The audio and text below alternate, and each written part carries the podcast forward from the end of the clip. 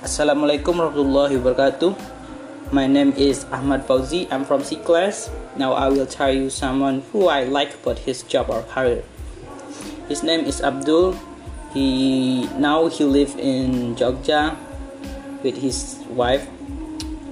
To road to his career is pretty cool because he started from the bottom, but fortunately there was support from parents and his family and his friend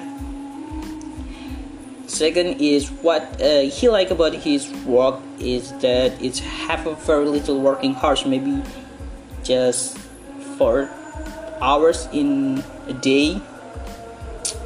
He enjoy the most is when he make a decent to advertise and he say the most important skill is to be able to design and never give up about your job when you start a business balance it with prayer and effort.